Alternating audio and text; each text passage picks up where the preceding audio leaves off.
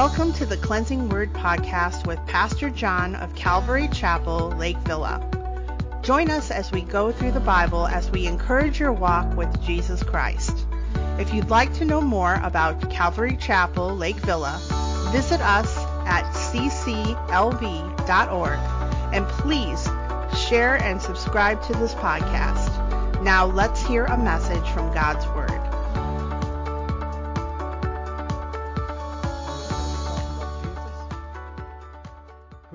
Well, three times in this passage, we're going to look at two of them today where he says, I am the bread of life. So I thought it was appropriate. He's talking about a little bit of what would become com- communion for us, but he's talking about in John chapter 6 of partaking of the flesh of Christ. And uh, he's beginning to kind of lay out something that the Jewish people had no idea about. The Christians, well, they weren't technically Christians yet. Christ hadn't died yet. These things were being revealed, and so this is kind of the beginning of a revelation. I thought it would be appropriate for us to receive communion following today's teaching. So I'll give out instructions at the close of the teaching for that. And so, in case you were wondering, it's not the first Sunday. What's the elements doing out for? And uh, I went back old school. We have bread and the cups. And uh, I noticed last time we had communion, the little portable ones, that juice was tasting sour again. It just doesn't last too long. And I even bought a smaller pack this time. Um, it, it's trying to ferment on us, and we're trying to prevent that. You have your uh, bulletins, your announcements. We're going to attempt to put together an annual, annual meeting document for next week, next Sunday.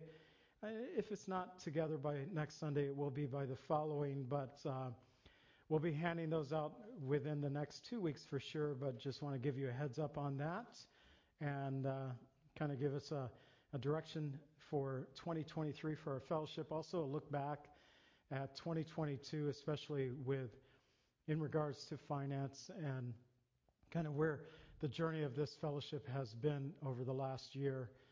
And uh, we want to get that information to you. Something I've never done before, but those who perhaps listening on the radio, watch this online, um, maybe you've been giving to our church, you want to have that information, and just email us uh, at our church, have contact with that, and we'll get that information out to you as well. If you're sharing in the ministry and support of this ministry, I'd love for you to have that document that is in the process of being produced right now. Uh, the other bulletin announcements, pretty steady since last week. Uh, some of the folks have already went out and saw Jesus Revolution.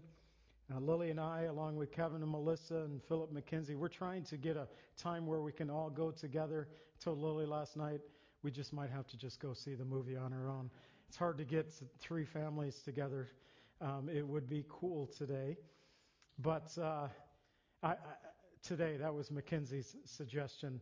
Uh, it's like, well, let's go Sunday afternoon. It's like, well, it's Josiah's birthday. I don't know if he wants to do that on Sunday afternoon, but um, we already had plans for his birthday. So, anyways, and the boys are down coming back from Indianapolis uh, playing basketball all weekend. Melissa and Caleb and Nathan had had a long four days and down there. So, you know, I would just encourage you with the movie. I, I read one of my friends in Tennessee who pastors a church down there. His name is Chris, and he said, and no doubt very close to the uh, Calvary Chapel and maybe the early days of Calvary Chapel. He said, at the end of the movie, I read his post this morning. He said, I sat and wept for 10 minutes in the theater, and then I couldn't stop crying when I went out into the lobby as well. So some people will say, eh. Others will say, man, it broke my heart. And uh, just pray. Uh, it has been interest, interesting to me. Is in theaters we have a movie about the last great, really known revival that spread across our land that was in the Calvary Chapel movement, helped to form the Calvary Chapel movement, but it wasn't solely a Calvary Chapel thing. It went through many churches, and at that same time, uh, down in Asbury, Kentucky, the Holy Spirit came upon a chapel meeting that went for many days back in 1970. And we just had the same school, another chapel meeting, where all it said at the beginning 50 students lingered after the chapel, and it didn't stop for 13 days. So the timing of these two things are just remarkable. Pray that the Lord would send revival. There's something about people being willing to stay and worship for an extended period of worship. The proof of revival is the long term outcome of it. And I believe back in the 1960s and 70s, that God steered the course of our nation in a new direction by uh, sending His Spirit upon believers and unbelievers at that time and kind of changed the course of our nation. And I, I also believe that our nation needs a little reset, a course change right now. And this would be a wonderful time for us. So, Jesus Revolution movies in theater. Right now, a uh, little bit of the history of Calvary Chapel movement being uh, displayed in the story of Greg and Cathe Laurie. And this is their story of how they came to faith and the ministry. And after the credits, hang around because Pastor Greg has a word for the people. So you have to sit through the credits. I just heard that. Important that we all would know it. Um, so sometimes it might be good to linger for a few minutes weeping in, this, in the theater because you might miss something at the end, especially with this movie. Well, this coming Wednesday, uh, we have the same message that I planned for last Wednesday because we had that rain all day and kind of an ice storm in the area. So we ended up at the last minute canceling the services last minute because, um, you know, I worked in the trades. I was foreman on a lot of the projects I worked at. I had to make weather calls all the time. And I had to do that without the means of a device where I could actually look at the weather I had to look at the weather uh, back then. I had to look up and see what was going on. I would have to, and I would get them wrong sometimes, and I'd get it right sometimes. But last Wednesday, the app kept saying it was going to warm up to 34 degrees, and I was thinking, well, if it gets to 34, then it won't be an issue.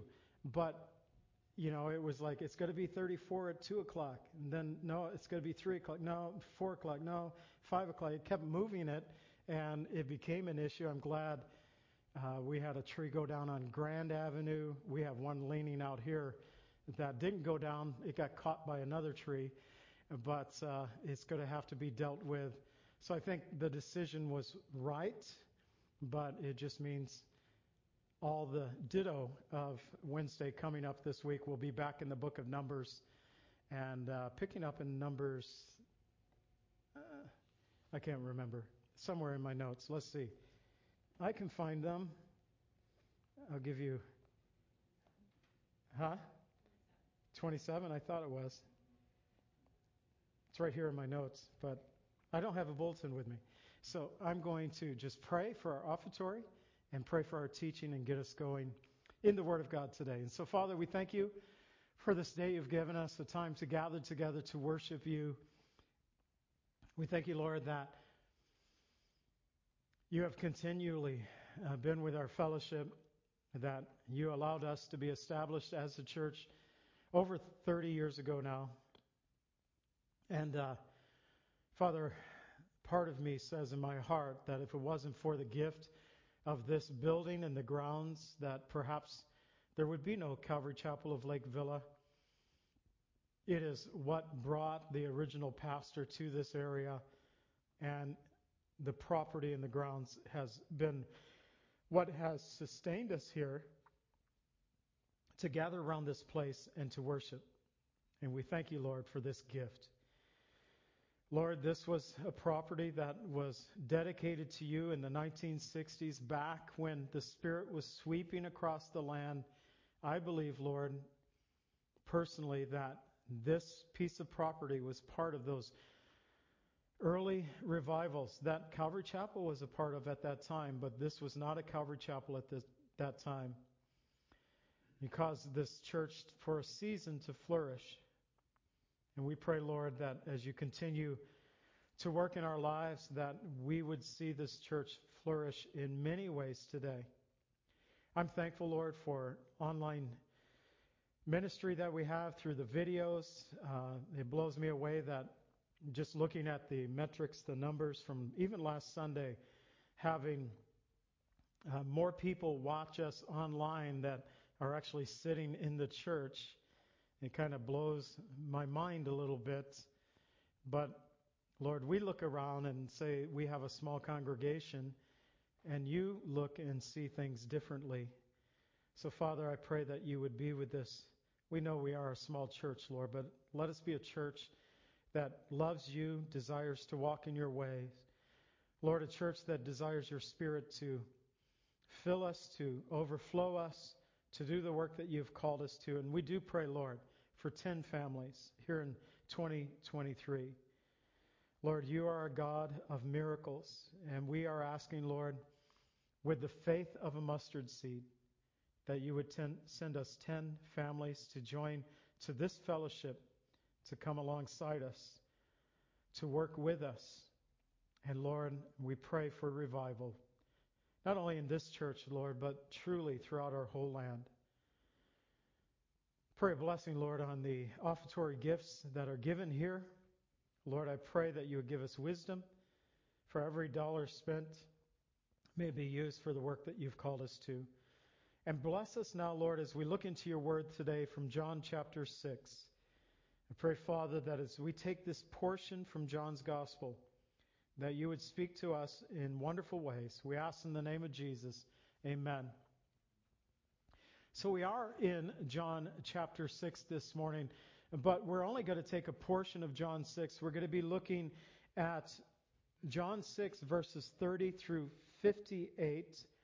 I'd initially set it up to finish John chapter 6, but it seemed like it was getting a little long. Plus, as I was working through in preparation for today's message, I began to think about uh, serving communion at the end of the message. So that's why we have the elements here before us. A lot of times when we have communion, we do it before the teaching.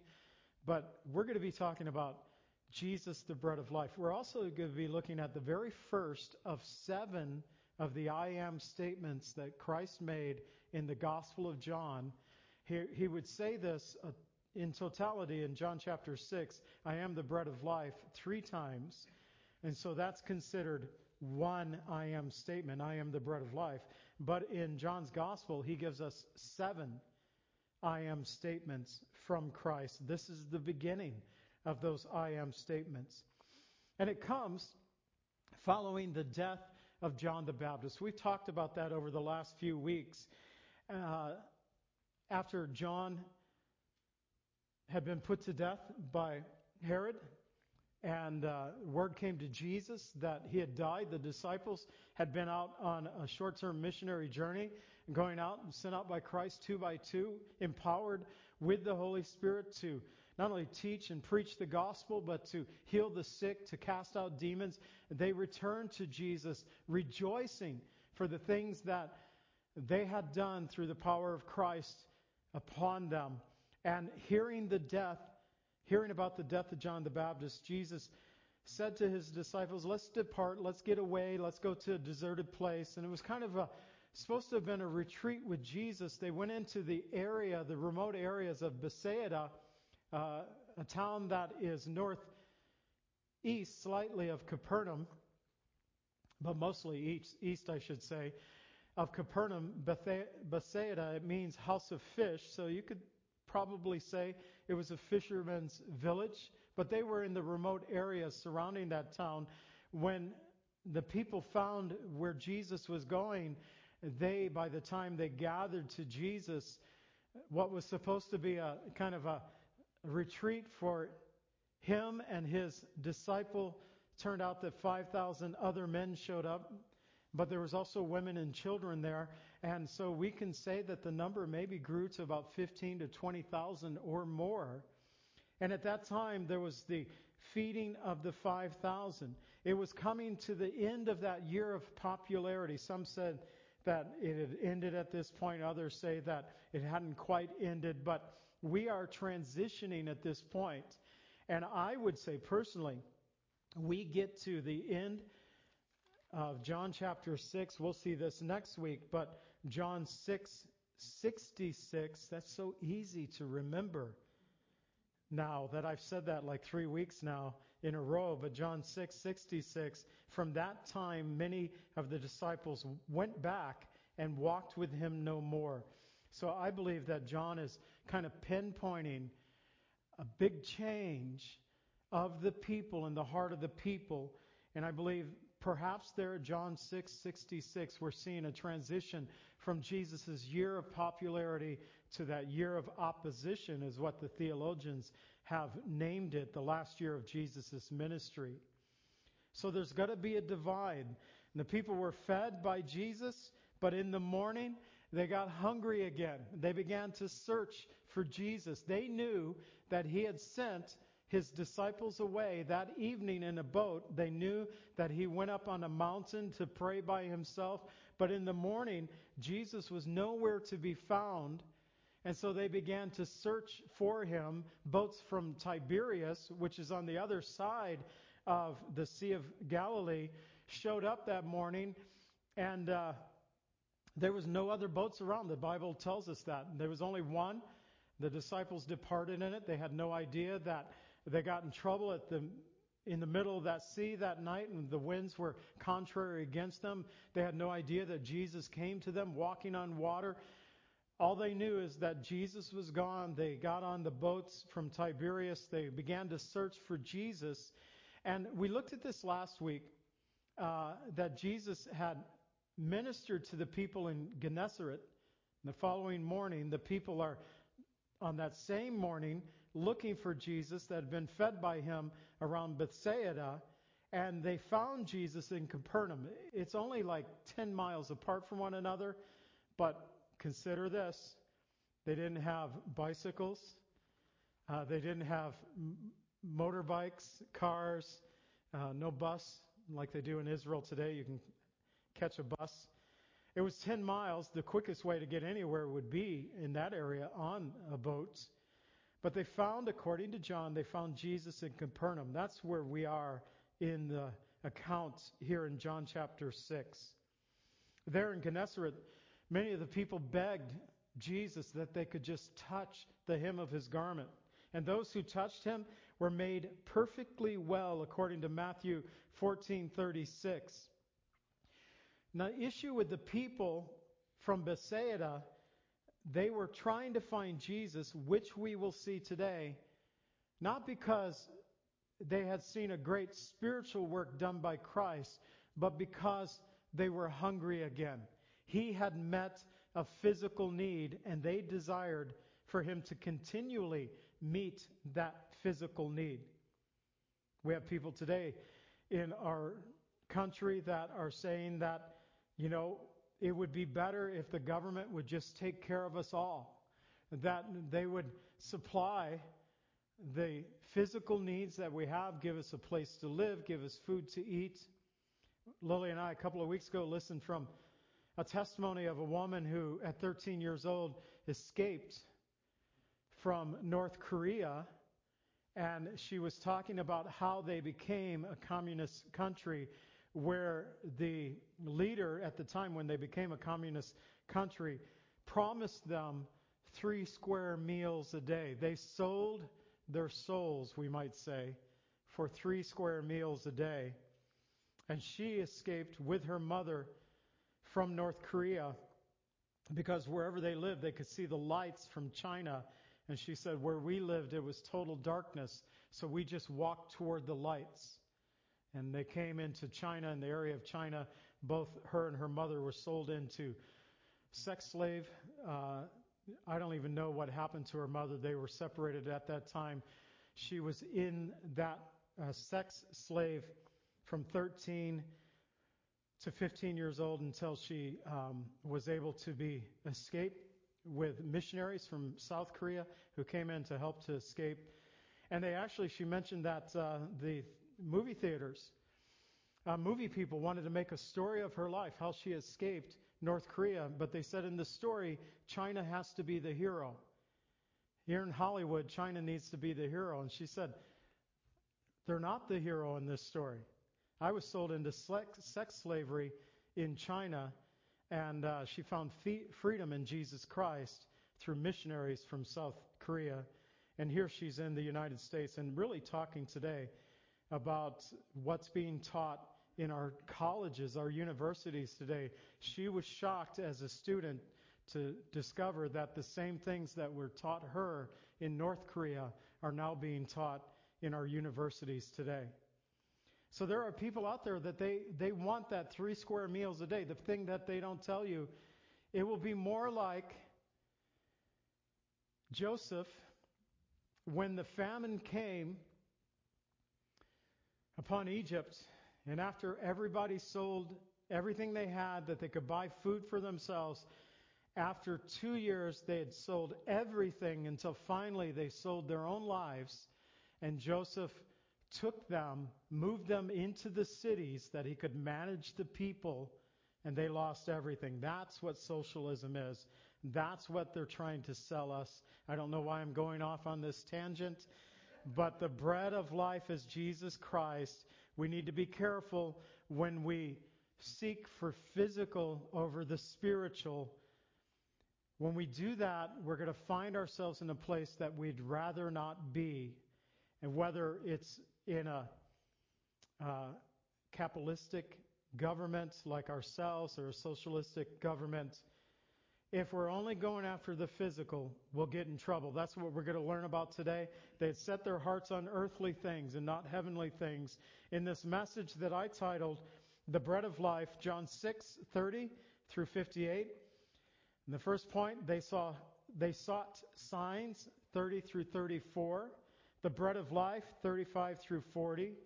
The son of Joseph, the son of God 41 through 47 and wilderness or heavenly bread 48 through 58. So, John chapter 6, we pick up in the first two verses that we're looking at today, in verses 30 and 31. And the word tells us, Therefore, they said to him, What sign will you perform then, that we may see it and believe you? What work will you do? Our fathers ate manna in the desert. As it is written, He gave them bread from heaven to eat. So I don't know about you, but the people who are asking Jesus to do a sign right here, what sign will you show us? They'd just seen him feed 20,000 people with five loaves and two fish. I think that's a pretty large, so much so that all four Gospels record the feeding of the 5,000. There's only two miracles that all four Gospels record and talk about. One is the feeding of the 5,000, the other is the resurrection of Jesus Christ. There will be a feeding of the 4,000 that three of the Gospels will talk about, but that is a pretty major sign. But it wasn't enough. What sign will you show us that we might see it and believe? During the feeding of the 5,000, they ate until they were satisfied. And yet, by the next day, when their tummies began to rumble again, they sought for more signs. If they were unwilling to believe the sign of the feeding of the 5,000, would it make a difference if there were five more signs given by Jesus, 50, or even 500? How many signs would it take for them to believe in Jesus? Although Yahweh had provided manna to the first generation that came out of Egypt. They never entered into their rest. Sure, they ate manna in the wilderness, but God never intended for that first generation to remain in the wilderness for 40 years. That was their doing. They, in their disobedience to the Word of God, refused to enter into the promised land. There was a wilderness period that was proper. It was to last around two years, but because of their disobedience, they extended it by 38 years. And all but Joshua and Caleb of that first generation that came out of Egypt died there in the wilderness. So, sure, God provided manna for them in the wilderness, but it was never meant to be a permanent provision. In Joshua 5:12, it tells us when the second generation crossed the Jordan River, they entered into the promised land, Joshua 5:12. Then the manna ceased on the day after they had eaten the produce of the land, and the children of Israel no longer had manna, but they ate the food of the land of Canaan that year. So it was never meant to be a permanent situation. It is not wrong for us to uh, have God, seek God to provide provision for us, to pray for provision. Lily and I do that all the time. We are taught by Jesus in Matthew 11, Matthew 6:11 to give us this day our daily bread in the Lord's prayer. That is part of the Lord's prayer. Give us this day our daily bread. But we must have a proper priority of the spiritual versus the physical. In Matthew 6, 31 through 33, Jesus said, Therefore, do not worry, saying, What shall you eat? What shall we drink? What shall we wear? For after all these things the Gentiles seek. For your heavenly Father knows that you have need of these things. But seek first the kingdom of God and his righteousness, and all these things shall be added to you. So we need to have that proper priority, seeking first the kingdom of God. And I can testify that to this day, the Lord has seen that I have been provided for. My family, Lily and I, our children, even our grandchildren at this time, extending into their families. God has been faithful, but also He has been faithful spiritually to work in our hearts and our lives. And it causes us to desire to draw nearer to Him. So they asked for a sign, and Jesus responded, verses 32 through 34. Most assuredly, I say to you, Moses did not give you bread from heaven, but my Father gives the true bread from heaven. For the bread of God is he who comes down from heaven and gives life to the world. Then he said to him, uh, they said to him, sorry, Lord, give us this bread always. Again, that last phrase, Lord, give us this bread always, is them thinking of the physical. Just feed us, Lord, from now on. That would be great. What you did yesterday, let's do that again. Maybe, maybe not fish this time. Maybe it can be uh, some pasta and you can have some meatballs and you know a lot of pasta and some meatballs and it'll be an Italian treat. I don't know. That you know they got even in the wilderness, the children of Israel got tired of the manna, and they were just like, "Oy vey, manna, manna, manna, boiled manna, fried manna, uh, roasted manna, however you want it." It's just it got too much for them as well. They cried out for some meat, and that didn't work well for them. What I want us to see here, John did something unique in his gospel. The other gospel writers didn't do, although they would say Jesus would begin a phrase by saying amen or truly. We find it here as well, the words most assuredly. In the Greek, it's amen, amen, amen, amen. And so there is just this emphasis set at the beginning of what he was going to say. He put this emphasis on here. He doubled it up. It is, amin is a Greek word that means truthfulness, uh, to be firm, steady, or trustworthy. And he places it here at the beginning of this to let them know that this is truth. This is a validity of my word. That not Moses, but God. Moses didn't give you bread, but God gave them bread. For 40 years, God gave them bread. Moses was the instrument that God used, and the children of Israel sadly looked to the instrument that God was using instead of looking to God Himself. In Psalm 78, 23 through 25, it says, Yet he had commanded the clouds above, and he opened the doors of heaven, had rained down manna on them to eat, and had given them bread from heaven. Men ate angels' food. He sent them food to the full.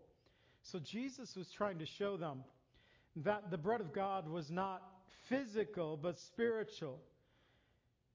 That the bread that God has sent down from heaven was Christ Himself. But they could not get their eyes off the physical to see their great spiritual need. That is a danger for many people to this day. People often neglect their greater spiritual need of partaking in the bread of life. They can't get their eyes off the physical to see their greater spiritual need. So we pick up in verses 35 through 37. We're going to be looking at Jesus saying that he is the bread of life. Reading from verse 35 And Jesus said to them, I am the bread of life. He who comes to me shall never hunger. He who believes in me shall never thirst.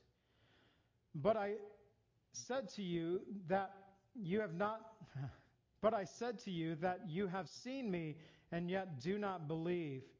All that the Father gives me will come to me. And the one who comes to me, I will by no means cast out.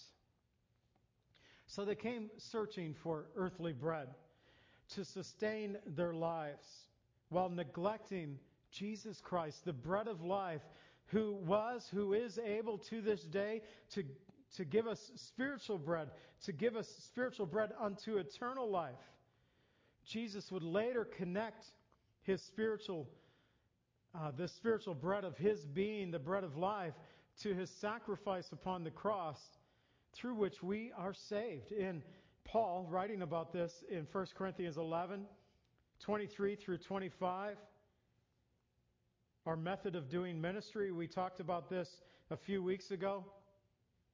From this verse, I just want to remind you of it since we're here again in 1 Corinthians 11:23 for I received from the Lord that which I also deliver from you that Jesus on that same night when he was betrayed took bread in verse 24 and he gave it thanks and he broke it and he said, Take, eat, this is my body which is broken for you. Do this in remembrance of me. In verse 25, in like manner, he also took the cup after supper, saying, This is the cup of the covenant of my blood. Do this as often as you drink it in remembrance of me. So Jesus is beginning to teach about his sacrifice upon the cross. He is the bread of life. We must partake of Christ. And he's only beginning to introduce these things in this final year before going to the cross. Only Jesus can satisfy spiritual hunger. Being eternally secure in Jesus' care. In John 10, 28 through 30, Jesus said, I give them eternal life, and they shall never perish. Neither shall anyone sta- snatch them out of my hand. My Father, who has given them to me, is greater than all, and no one is able to snatch them out of my Father's hand.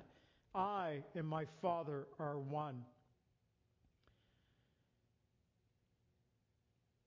So, Jesus, by partaking, he says, of the bread of life, he tells us next that we shall never be lost. From 38 through 40. For I've come down from heaven not to do my own will, but the will of him who sent me. This is the will of the Father who sent me, that of all he has given me, I should lose nothing, but should raise it up at the last day. And this is the will of him who sent me, that everyone who sees the Son and believes in him may have everlasting life, and I will raise him up at the last day. Jesus came down from heaven not to do his own will, but to do the will of the Father who sent him. If you remember there at the Garden of Gethsemane, when the Lord prayed that night in Matthew 26:39, he cried out to the Father saying, "My Father, if it is possible, let this cup pass from me.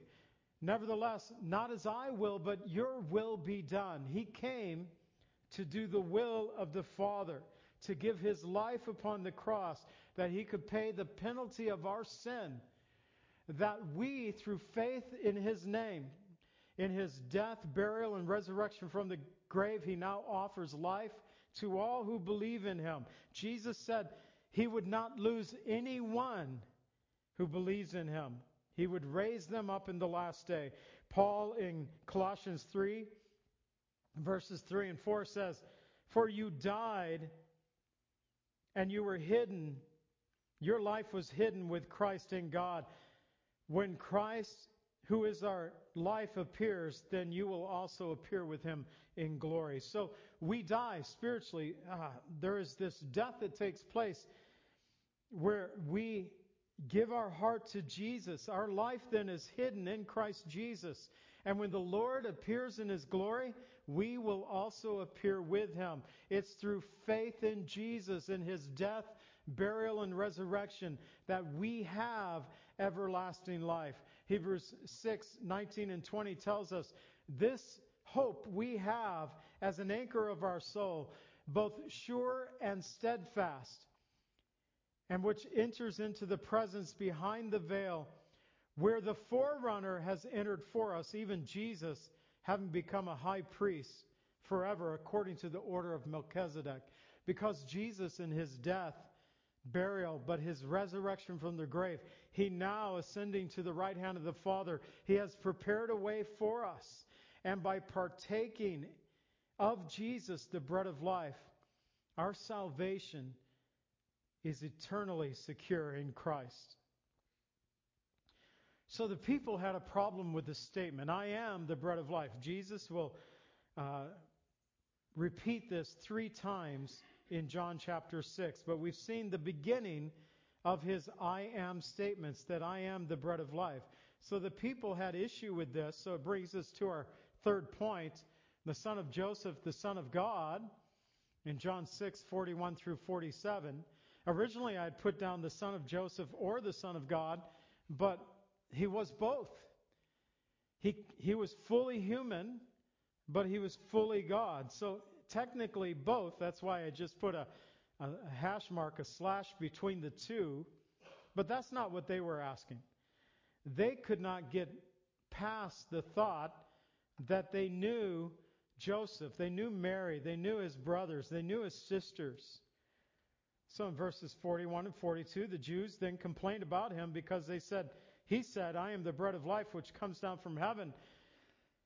And in 42, they said, Is this not Jesus, the son of Joseph, whose father and mother we know? How is it then that he has said, I have come down from heaven? Jesus had a claim of deity here repeatedly in his discourse here in Capernaum. In verse 38, he said that he was the bread of life. Verse 41, that by hearing his teachings, the people have been taught by God. Verse 45, by promising, he promised them everlasting life. I think I had those backwards. Um, he came down from heaven, verse 38. He's the bread of life, verse 41. Uh, hearing his teaching, he's been taught by God, verse 45. And he promised everlasting life there in verse 47. Although Jesus spoke truth. Many of the people rejected his testimony. They were saying, Show us another sign. But how many signs would it take? Their problem is they, they couldn't get past the physical. They knew his earthly parents. They knew Joseph. They knew Mary. We don't know if Joseph is still living at this time. He's not mentioned uh, in Scripture, in the Gospels once Jesus is 12 years old, he's never mentioned again. Mary is, and she'll be mentioned all the way into the first chapter of the book of Acts. But they were accustomed to his family. Even in Mark 6, 4 through 6, Jesus would say to them, A prophet is not without honor except in his own country, among his own relatives, and in his own house. Now, he could do no mighty work there except lay hands on a few sick people that they would be healed. And he marveled at their unbelief. He marveled at their unbelief. Why? Because they had their minds stuck in the physical realm. All that Jesus could possibly do for them physically. They couldn't get past the physical and see their need, their greater spiritual need. So Jesus responds, verses 43 through 47. Therefore, he answered and said to them, Do not murmur among yourselves. No one can come to me unless the Father who has sent me draws him, and I will raise him up in the last day. And it is written in the prophets, and they shall all be taught by God. Therefore, everyone who is ever, therefore everyone who has heard and learned from the Father comes to me. Not that anyone has seen the Father except he who has come from God. He has seen the Father. Most assuredly, I say to you, he who believes in me has everlasting life. It's interesting. Jesus here and this is not in my notes, but I was just thinking about this as I was reading this, talking about the Father drawing the people to them. They're being taught by God, um, learning from the Father, as it is written in the prophets. So when Jesus talked about as it is written in the prophets, when he said that, he was referring to this thick part of our Bibles. He was referring to the Old Testament. I was talking to my sister a couple of weeks ago, and she uh, saw a friend that she hadn't seen in a long time that used to attend the church that my sister attends up north, and uh, hadn't seen her friend in a long time. Saw her out somewhere, maybe at a store or something. And they chatted for a while, and it's like, yeah, we haven't seen you in church for a long time. It's like, well, I'm kind of a Jesus only, New Testament only believer now. That basically saying the God of the Old Testament is a different God than the God of the New Testament. And just think about this, if you've never thought about it before. When they referred to Scripture in the Gospels and at the beginning of the church age, in the book of Acts, all they had was the Old Testament prophets. That's all they had. The rest of this hadn't been written yet. It would be over a period of time, but they didn't have the New Testament. When they talked about the Holy Scriptures, the prophets, they referred to the Old Testament. And if we erase what has been taught in the Old Testament, I would say that we will never then have an accurate understanding of the sacrifice of Christ, of the ministry of Christ, of the person of Christ, apart from combining both the Old and New Testament and what it teaches us about Jesus Christ. So we can't divorce the two, as some are trying to do today. Bonus? It wasn't in my notes. Jesus called the people out for murmuring among themselves it just reminds us once again that Jesus is God. He knew what they were thinking. He knew what they were saying. Hebrews 4:13 tells us no creature is hidden from his sight. All things are naked and open to him to whom he, we must give an account. Although they did not believe in Jesus, Jesus teaches that those who do come to him in life-saving faith do so by the supernatural work of God. Those who come to me, Jesus said, not that anyone has seen the Father except he who comes from God has seen him. Most assuredly, I say to you, he who believes in me has everlasting life. That everyone, verse 45, who has heard and learned from the Father comes to me. That these things come to us through a spiritual work. God draws us to the Lord. God does a spiritual work where he livens up. One of the things we learn, I had talked about the importance of the Old Testament. In the beginning, it tells us that God created the heavens and the earth. He created uh, man and woman in the image of God. He created them, male and female. He created them. Now, that's just another thing that I could teach on that I don't want to make a point on, but we're having an issue here in the United States today that male and female, He created them. Uh, they're trying to say that there is no such two divisions. That's another issue. What does it mean that God created us in His image? This is what I want us to take note of. From the Old Testament to the New Testament, we learn of the theocracy of God. We learn of the Trinity that we call Father, Son, and the Holy Spirit. We have been created in a lesser triunity of spirit, soul, and body. When Adam and Eve were first created by God there in the garden, they had communion with the Father. In other words, their spirit touched the Spirit of God. They had communion with God, but when they ate of the fruit their spiritual makeup of spirit, soul, and body flipped, and physical became the primary concern. We can be like God. They were more worried about the physical, just like here in John chapter 6. They were more worried about the physical. No longer do they have communion with God. Well, the Word of God tells us in 1 Corinthians 12:3, "Therefore I make known to you that no one speaking by the Spirit of God calls Jesus accursed, that no one can say Jesus is Lord except by the Holy Spirit. The Lord does a spiritual work in our lives. We've read it here that in verse 45 they shall be taught by God. Therefore, everyone who has heard and learned from the Father comes to me. God initiates that desire for Jesus in our hearts. The Holy Spirit, 1 Corinthians 12:3. He initiates that desire for Jesus. No one can say Jesus is Lord except by the Holy Spirit. The work of Jesus in our lives is not merely for this life, but continues on into everlasting life. Jesus said in verse 44, I will raise him up in the last day. Jesus said in verse 47, He who believes in me has everlasting life. And they shall be taught by God. The Lord gives us His Word. He has given us His Word now. He guides us by His Holy Spirit. In John 16, 13, Jesus would say that the Spirit will guide us into all truth. Godly men and women also have been given to us that we might have examples of what we could understand, how we ought to walk and to please God in 1 Thessalonians 4 1. So, in this life, concerning Jesus, there may be many opinions concerning Jesus. It really dials down to two Was he human or divine? Or was he both? I believe both. I guess that's three. I threw the both in there. Either he was a good man or a God man.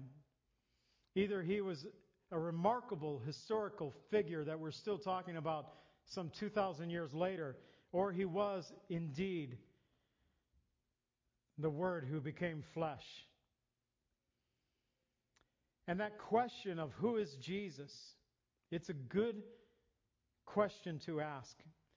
And the answer to that question is good for us to actually seek the source. What does Jesus say about himself? Was Jesus merely a man, or was he the divine Son of God? We each must answer this question. So we close out in verses 48 through 58. Once again, Jesus saying, verse 48, I am the bread of life. 49 and 50, your fathers ate manna in the wilderness and are dead. This is the bread that comes down from heaven, that one may eat of it and not die. So in John 6:35, 48, and 51, Jesus three times would say, in the first of the seven I am statements, I am the bread of life. The other I am statements, in John 8:12, I am the light of the world. In John 10, verses 7 and verse 9, I am the gate or the door for the sheep. In John 10, 11 and 14, I am the good shepherd. In John 11, 25, I am the resurrection and the life. In John 14, 6, I am the way, the truth, and the life. In John 15, verses 1, and also in verse 5, I am the true vine. I am. The Greek words are ego eimi. Ego eimi. I am. It means I exist. It has a sense of this meaning, ego eimi. In the Greek, it means I have always been.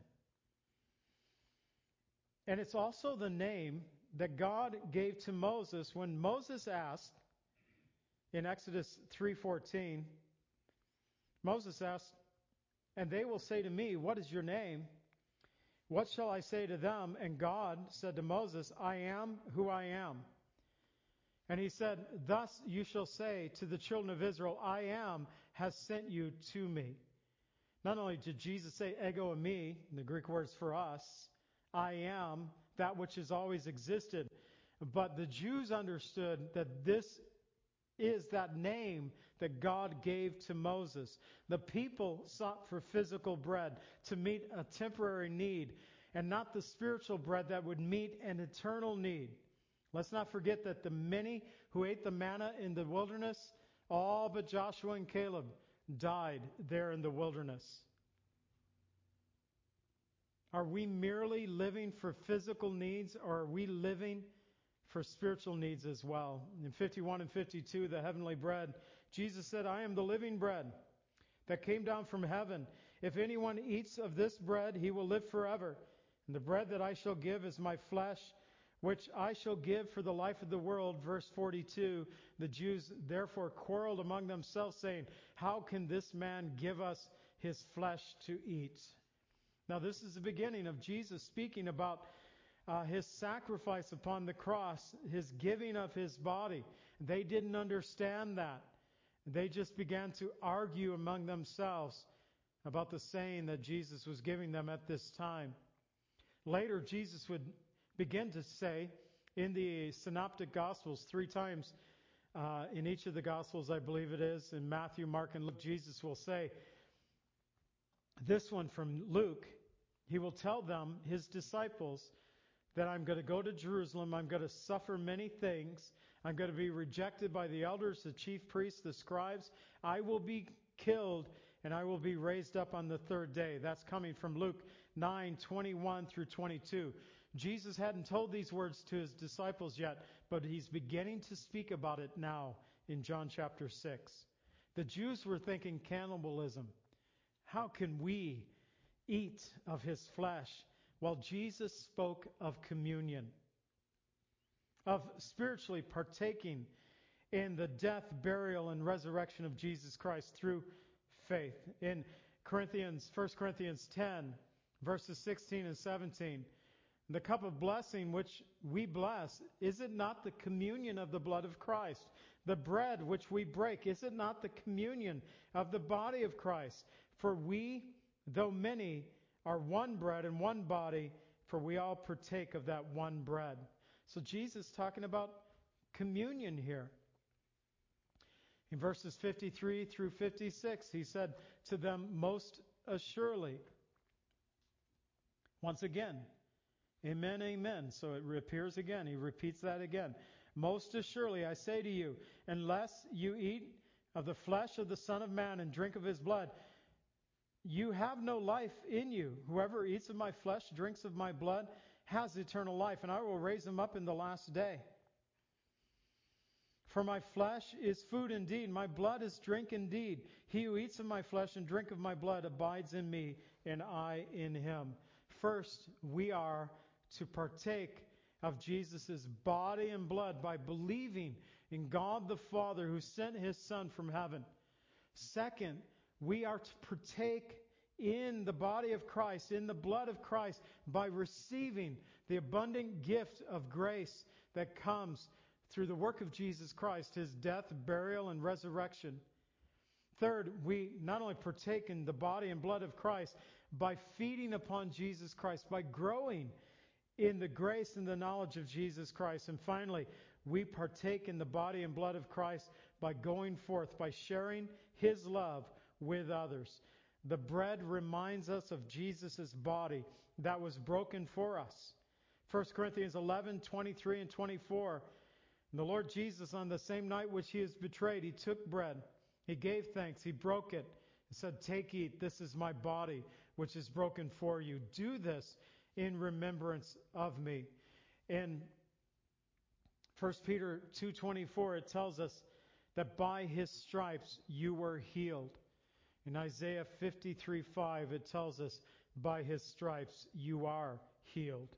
The body of Christ represented by the bread that we're about to partake in here in our fellowship. The cup reminds us of Jesus' blood that was shed for the ransom of many.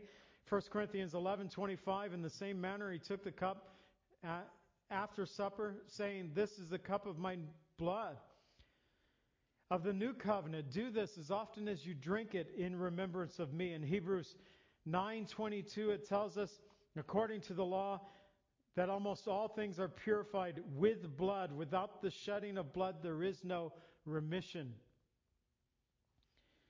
Leviticus 17:11 It is the blood that makes atonement for the soul. So 57 and 58 mm, As the living Father sent me I live because of the Father who feeds on me. So he who feeds on me will also live because of me. This is the bread that comes down from heaven, not as your fathers ate manna and are dead. He who eats this bread will live forever. As the Godhead, Jesus, and the Father are one. They have life in one another, but also the Son offers life to all who believe in him. You know, as I think about the manna in the wilderness and Jesus Christ being the bread of life, I see numerous sim- similarities. I'm going to close off with reading some of these things that I thought about. Six things Manna first came to Israel while they were dwelling in the wilderness of sin. I always found that interesting there in the Exodus that that's where they were at. They were in the wilderness of sin. Well, Jesus came and dwelt among us in our wilderness of sin and gave his life a ransom for our sins. Number two, the Israelites were gathered the manna early before the sun grew hot. And I believe it's good to begin each day in devotion to God and God's Word teaching us. There are some people who do better studying at night, but um, for the wilderness, and this happens to us quite a bit. You know, I'll just read later. If they didn't go out in the morning to get the manna in the morning, it wasn't available in the afternoon. And quite often we'll think, oh, I'll just read later. And we realize the next day or the next week or the next month. Better to start in the morning. Number three, each family had to gather the manna according to their need, and we are each responsible to seek the Lord for our salvation. We each have a need for salvation, but we each must come to Jesus to be saved. Our mom and dad can't do it for us, others can't do it for us. Number four, they measured out according to God's standard. When they did, they each had enough to satisfy. Jesus always satisfies those who put their trust in him. On the seventh day, they were to rest from gathering the manna. They were to spend the day with family, to worship, to do good on that day. And it's always good that we spend our Sabbaths, our Sundays, in a similar way. Number six, eating manna kept Israel alive for 40 years. Eating from the bread of life keeps us throughout all eternity. Jesus, the bread of heaven, gives life to all who believe in him. And Father, as we now prepare our hearts to receive communion in the spiritual sense, Lord, we're physically going to receive the bread and the cup. But Lord, in that spiritual sense, we actually receive that communion, partaking of the body and blood of Christ when we received you as our Savior, when we first got saved, whatever age that might have been for each of us here, was all at a different point in our lives. Probably none here got saved at the same moment on the same day. Maybe one or two may, might have. Lord, that's entirely into your hands. But Lord, now as we receive this bread, we know it is symbolic of your body that was broken for us. The word we've already looked at today. And it's by your stripes that we are healed. We partake of that bread, Lord, we're reminded of your work upon the cross. We receive the cup, Lord. We, again, have already been reminded through your word that through the shedding of blood there is forgiveness of sin, there is remission of sin. It reminds us of the price you paid for our sins there upon the cross. That the blood you poured forth then is still available to cover us now that we might have everlasting life in the body and blood of Christ. So, Father, we know these are symbolic of the work that you did nearly 2,000 years ago. But we look, Lord, to you continually for our hope. My prayer, Lord, is that we have partake, partook, I should say, of the bread, of the cup, by receiving you as our Savior that each one hearing my voice today maybe on radio at a later time, maybe through video today or at a later time. Lord, that they would come to that acknowledgement of their need for you, that they would get their eyes off of seeking always and only for the physical, and to seek, Lord, for the spiritual as well, that we might have everlasting life through Christ Jesus our Lord. In the name of Jesus, we pray. Amen. Right now, I'm going to have the worship team come and prepare a song for us. The men are going to come and distribute the bread and the cup for us. And then I'll say a few words and we'll have communion together. The Lord Jesus saying in verses 54 and 55 Whoever eats of my flesh and drinks my blood has eternal life, and I will raise him up in the last day. For my flesh is food indeed, and my blood is drink indeed. Verse 56 He who eats my flesh and drinks my blood abides in me, and I am him. And Father, thinking it appropriate, Lord, reading these pass from this passage today to receive communion with the church body, to hold in our hands, Lord, this wafer that is reflective of your body that was pierced in the stripes, Lord, that the scripture tells us it's by his stripes that we are healed, that your body was pierced in the side there as you hung upon the cross, and this matzah bread, Lord, having both stripes and piercing in them. Reminding us, Lord, of your being on the cross and your death there upon the cross, the suffering that you went through. And the cup, Lord, with the juice, reminding us of the blood that was poured forth. And the Bible teaching us of both elements that it's by your stripes that we were and that we are healed. And by your blood, Lord, there is forgiveness of sin. So bless us, Lord, as we do this in remembrance of you this day, of the work that you did for us so many years ago through your death, burial, resurrection, and ascension into heaven. We partake of this bread and partake of this cup, not only remembering your past work, but looking forward, Lord, to your future work when you come again in, in great power and glory. We say these things in the name of Jesus. Amen. You may eat of the bread and drink the cup. Yes, indeed. I pray that God would bless you and keep you, that his face would always shine upon you and give you peace. God bless.